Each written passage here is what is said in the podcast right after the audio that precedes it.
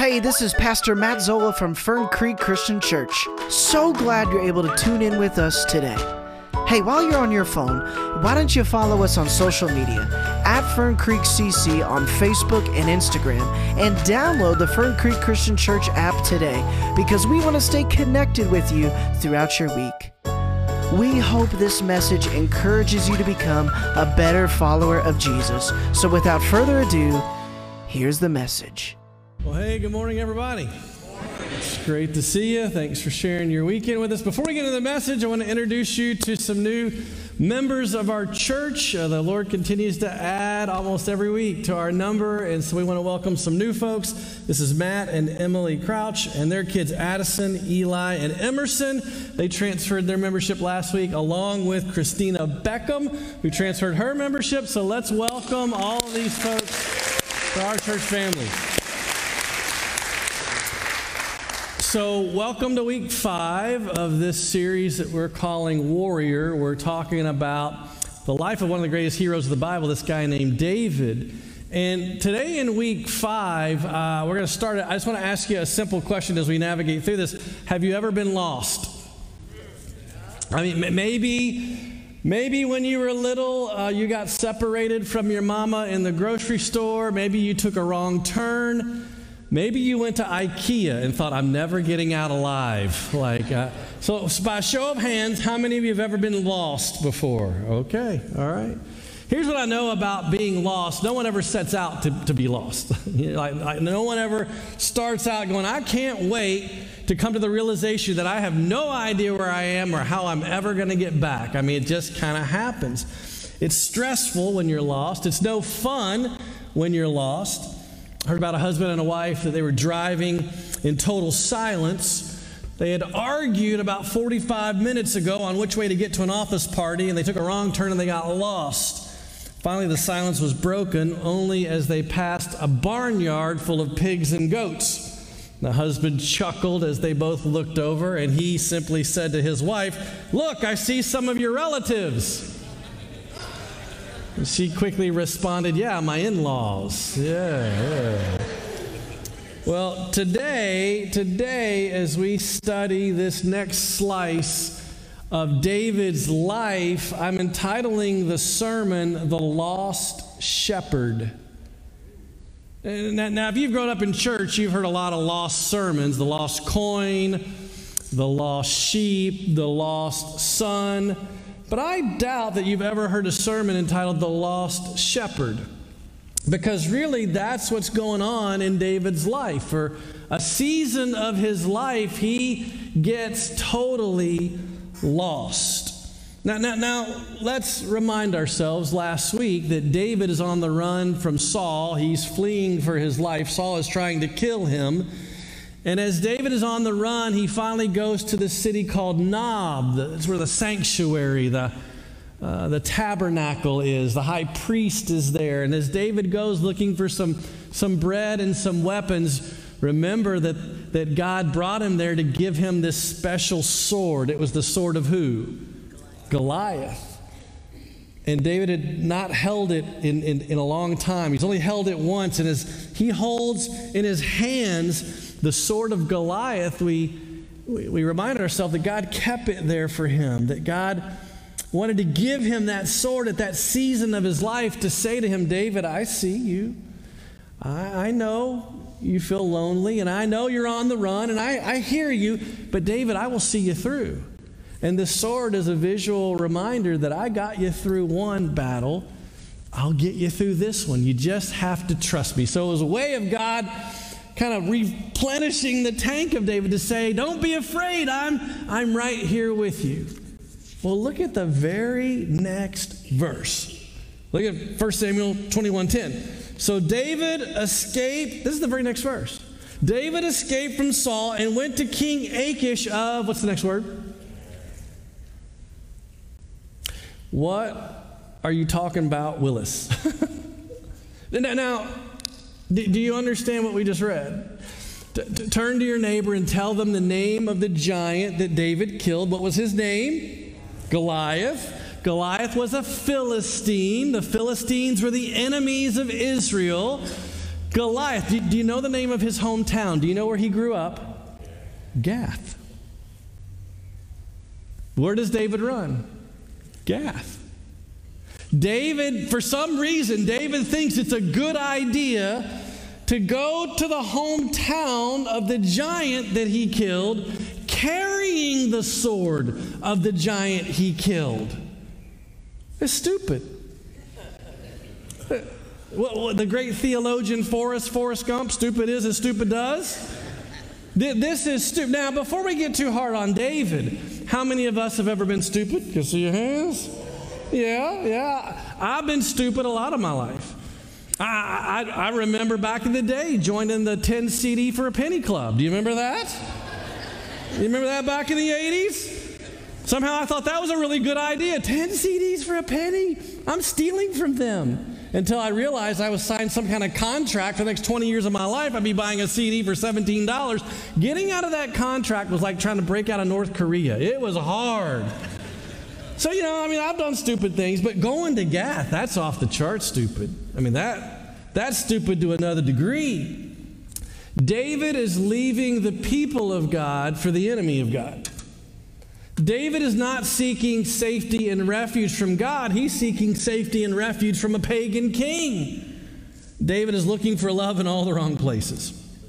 And I think, I think he quickly realizes the stupidity of that move. Look at the next verse, verse 11. But the officers of Achish were unhappy about him being there. Um, Boss, isn't this David, the king of the land? Isn't this the one that the people honor with dances, singing? Saul has killed his thousands and David his tens of thousands. Do you remember that song? That's what they sang as David headed into the capital after killing Goliath. They're aware of the number one country hit charts of the Israelites and the line dance, the slingshot that went with it, right? They know exactly who he is and what he's done. He's the guy that took out our champion. And so David gets, uh, gets word of that. He hears that. And then, then, watch what we read. Look at verse 13. David heard these comments and he was very afraid of what King Achish of Gath might do to him. So look, look at this. So he pretended to be insane, scratching on doors and what's the next word? Drooling. Drooling all down his beard. Now, now, there is something called the law of the harvest. You reap what you sow. You sow stupid, you will reap stupid.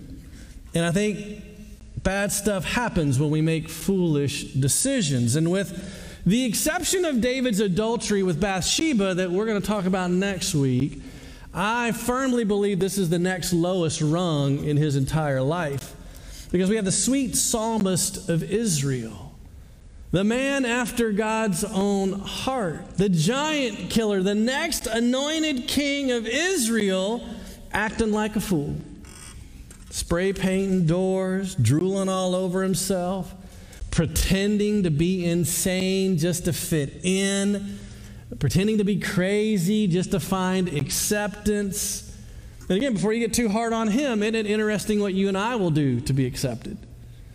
Isn't it interesting the links we'll go to to be embraced by other people? Maybe you'll starve yourself because you feel like you got to be a certain size. Or, or maybe you drink till you vomit all over yourself and pass out because you so desperately want to be the life of the party. Or maybe you stretch your, stretch your sexual boundaries because everybody's doing it. Or maybe you'll just lie to be one of the cool kids. I went to St. X here in Louisville, graduated in 85, and I'll never forget our last football game, my senior year. We got beat by Trinity by three points, daggone it. And as we were suffering that loss, as I was filing out of the stands at Cardinal Stadium, uh, a bunch of my friends, or not really my friends, a bunch of the cool kids were kind of hanging out, and they walked over to me. And I was I had never, you know, been in that circle, and so I was kind of a little taken back by the celebrity status of, of this group as they came over, and I just kept quiet and nodded and just kind of tried to fit in. And the conversation began to take place about what's everybody doing after graduation. One guy was going to UK to be a dentist. One guy was going to go to the Air Force. One guy was going to go to UCLA. And finally, somebody in the group said, Grammar, where are you going? Well, I had never been spoken to by this, this group of people. And I was, I was just kind of taken back. And I was going to Cincinnati Bible College to be a pastor. But I didn't think that measured up.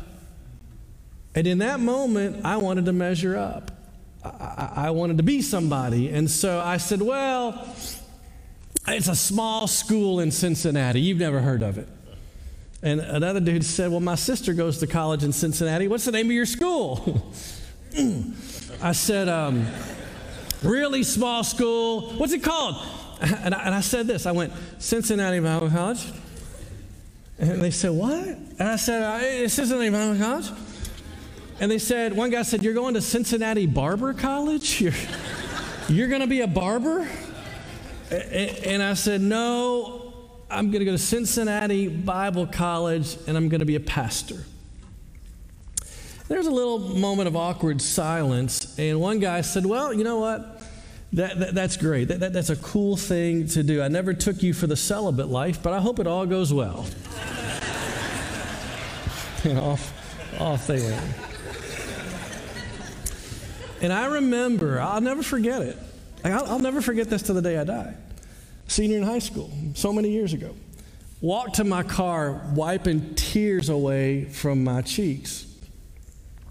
Not because we lost a football game, but because I desperately wanted to fit in and I, and I just fudged my testimony. I, I was ashamed of, of, what I wanted to do. It, it, just hampered my walk and my witness, and I, I regret it to this day. So when I think about David doing what he does, I, I understand it. It's, it's not something that we, we would say is okay, but I, I get it. Because, man, I've, I've fudged before, I've broken before. They, they say David is arrested, placed under house arrest.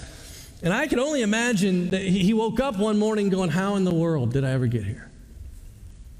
Like, why did I come here? Like, like, how, like have, have you ever woken up like that? Like, like, have you ever woken up one day and gone, I can't believe what came out of my mouth last night?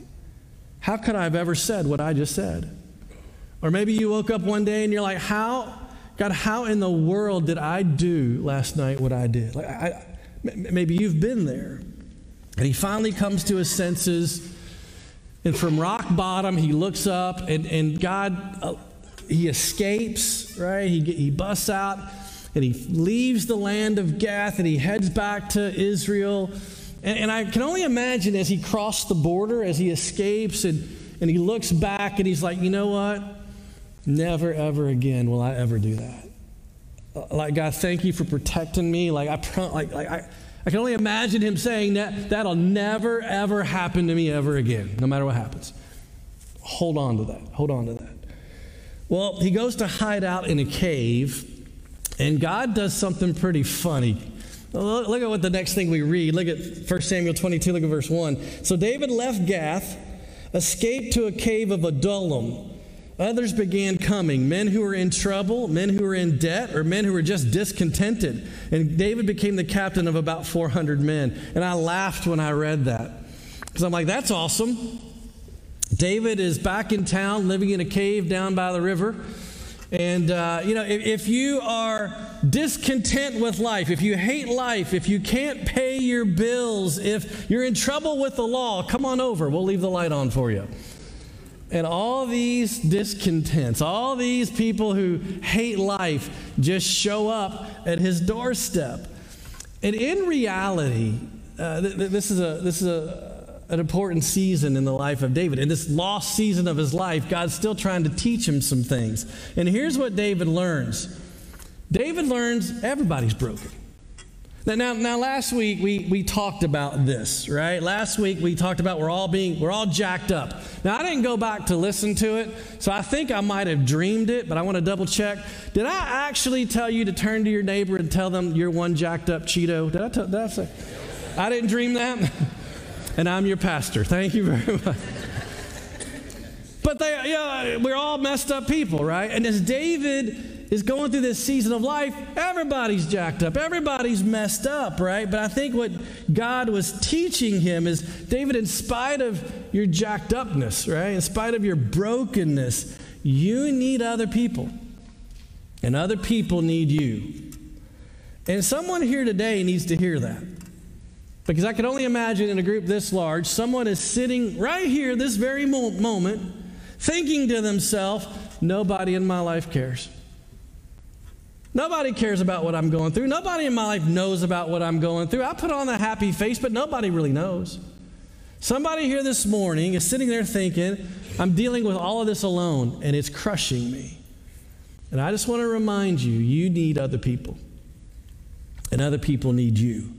You need people to connect with who serve the same God you serve, who are drawn to the same causes, who are going through the same afflictions in this lost season of his life, David learns you don't have to go through it alone. You're not supposed to go through it alone. And some of these, these relationships, some of these people become some of David's best friends. They become brothers in arms. Some of them become his mighty men. And they go on to do amazing things. One of them kills a giant with six fingers on each hand and six toes on each foot. I don't know if his name was Indigo Montoya. I'll leave that one up to you. But a guy who kills a giant with six fingers and six toes on each hand. That, that's a nasty giant. Another one of these guys will kill Goliath's giant brother. Another one of these guys will kill 800 dudes in one battle. Another one of these guys will save David's life when he's in battle. And, and I think what David is learning is we don't have to go through it alone. Community is a big deal. And I want you to know whatever's going on in your life, in this lost season of life, if you're in one, don't go through it alone. Well, the next couple of chapters, chapters 22 to 26, kind of more, the same. Saul's not only trying to kill David, but now he's trying to kill all of David's little friends too. Another thing happens Samuel the prophet dies. I think that was a big deal to David. Samuel was the one who anointed him to be king early on. And when Samuel dies, it's kind of like David's mentor, like, like that, that was the guy who promised. So I think that was a big hit. The Philistines invade uh, Israel. It, it's just, there, there's a lot going on in this season of David's life. And it, I think the grind it just kept getting worse and harder, and life on the run, all this stuff's happening. And then we come to it. We come to this another huh? moment, right? Listen to what we read. Look at verse 1 of chapter 27. D- David kept thinking to himself, someday Saul is going to get me. Best thing I can do, best thing I can do is escape the escape to the where? Philistines. Best thing I can do is go back to the Philistines. Then Saul will stop hunting for me in Israelite territory, and I will finally be safe. So David took his now 600 men, went over, and they joined Achish, son of in, in the, the king of Gath. David and his men and their family settled down with Achish at He goes back. The place he, he said I'd never go, I'm never coming back. He goes back. The place that was nothing but trouble, the people that were nothing but trouble. Man, the place where he acted like a fool, place where he drooled all over himself. He, he goes back. There's a passage of the Bible that speaks clearly about this. If you were going to have um, a memory verse this week, I would have you memorize Proverbs 26 11. As a dog returns to its vomit, so a fool repeats his folly. Isn't that a great passage? It's one that every junior high boy would love to memorize. As a dog returns to eat its vomit, so a fool repeats his folly. This is a lost shepherd. And David doesn't just take himself, he now takes his men and their families. He now has a family. He takes his family and he goes back to Gath. And the question that I asked this week is why? Why in the world does he go back? It's not like God told him to go. When you read about David on the run from Saul over and over and over again, you will read David asked the Lord. David inquired of the Lord. David prayed to the Lord. When he does this, he never once inquires. He never once asks. He just says, I'm going to go. I think I should go. And it's a horrible, horrible mistake. Instead of leaning on God, David leans on himself. It gets worse. Listen to what he says to this pagan king. Look at 1 Samuel 27 5. David said to Achish, If I have found favor in your eyes, let a place be assigned to me in one of the country towns that I may live there. I read that this week and I really had to stop.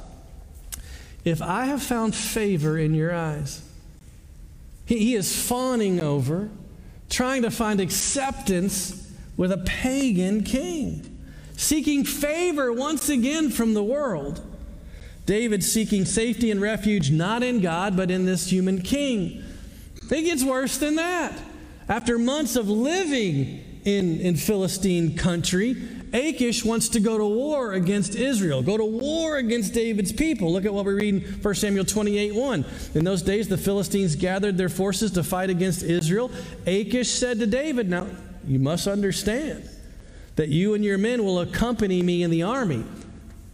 What he's saying is, David, you got to understand, if you're on my side, you got to go with me and fight your people, kill your people. David said, Well, yeah, then you will see for yourself that your, what's the next word? Servant. David says he's Achish's servant. You'll see what your servant can do. Achish replied, Very well, I will make you my bodyguard for life. And again, I'm reading this and I'm like, How does a man after God's own heart run to the enemy?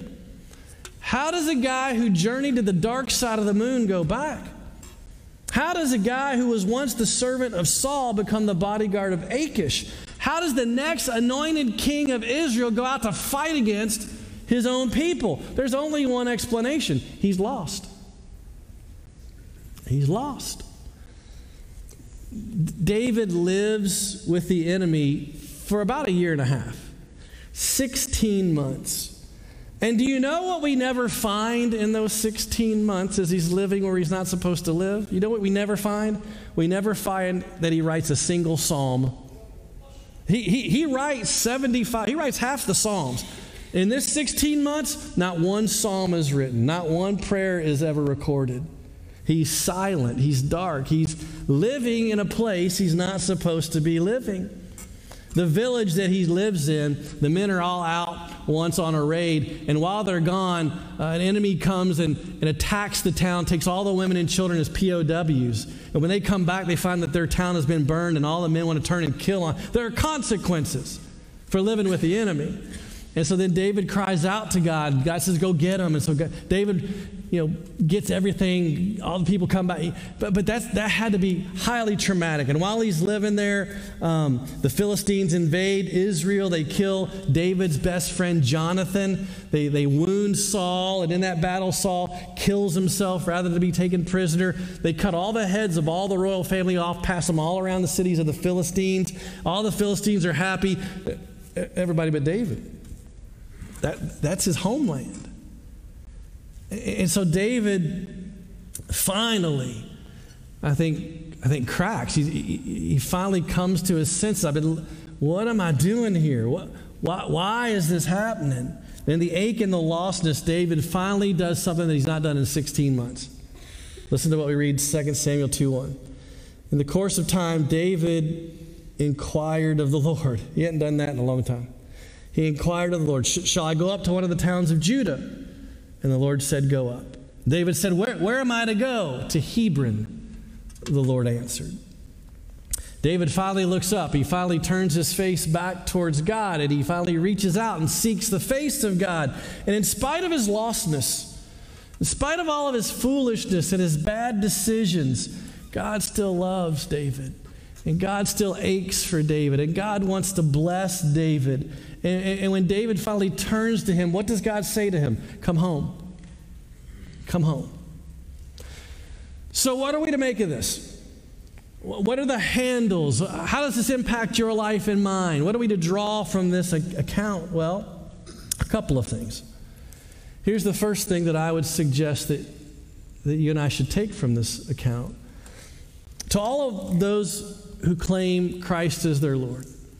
If you're here this morning and you're a believer in Jesus, you've confessed him, you've put on Christ, I would simply say to you this morning don't you dare go back to the world from which you came. You can't go back. Don't, you don't go back. David went to a land that hated him, a people who he had nothing in common with, a land full of gods he did not serve, a land that wanted to change him, reshape him, turn him. He lost 16 months of his life. He tried to find approval, he tried to find safety, he tried to find comfort in a world in which he did not belong. And he was a broken man when he, when he tried to find it there. He acted like a fool. He went back for seconds, and every time he was desperately disappointed. And again, I'm just here today to remind you this world is not your home. America is not your home. You are, your citizenship is heaven. Your family is Christ. You, are not supposed to fit in here. Did, did, did, you, did you know that? Christianity was never designed to be popular. You are just passing through this world. You are not meant to fit into its mold. This world will never understand us. This world will never agree with us. The world marches to the beat of a different drummer. Listen to what our, our Jesus said. Look, look at John 15, the words of our Savior. The world would love you as one of its own if you belong to it. But you don't. You are no longer part of the world. I chose you to come out of the world, so that's why it hates you. When you became a Christian, you became the citizen of a new country. You are a new creation. The old is gone, the new has come. Everything changes. So here's the deal when you are tempted to go back, and you will be, when following Jesus gets really hard, and it will be, when you look over at the world and you think they're having so much fun, and you will, you need to remember this. You can't go back. And if you try to go back, the world will never take you back as you are. They will not receive you with a redeemed heart with a biblical mindset, with a transformed life, with a regenerated soul. If you go back, what's going to happen to David is going to happen to you. You will change. You will act foolish. You will jettison your morals. You will, you will cave because you want to fit in. And the longer you go back and the longer you stay, the more you'll change. The only way you can put a square peg into a round hole is to change the peg. You'll never change the hole. So, so, so what do we don't go back? You can't go back. So that's handle number one. Second handle I think you and I should take from this is this. If you ever wake up and you feel lost, if you ever do go back, and the day comes where you wake up and you go, How in the world did I get here? How, how, how, God, how in the world did I do the things I did? Did I say the things I said? God, I feel so lost. I feel so broken. I feel so far away from you. If you ever find yourself there, if you ever find yourself lost, remember what we learned about God. See, the Bible teaches us a lot about humanity, but again, it teaches us more about God. Do you remember what we learned about God from this whole encounter? When David did reach up, when David did look up, when David repented, when David said, God, what am I doing here? Do you remember what God said? God said, Come home. Just come back home. And maybe somebody here needs to hear that. You need to hear God say, Wake up and come back home. Maybe, maybe you need to be reminded of the prodigal son. Do you remember that story? about a son who grew up in the father's house. See, a lot of people think the prodigal son is about lost people. No, it's not. Like, like, like non Christian people, people live. No. It's about a son who lived under the house, under the roof of the father. Story's about a believer who wanders. And the son said, I've had enough of this. I'm going to live in the far country. And he got up, uh, remember that? He spent all that he had, and a famine came. The Bible says he was feeding pigs. Finally, he came to his senses, he woke up and he said, You know what? I got to go home. And you remember what happened when he came home? There was no lectures.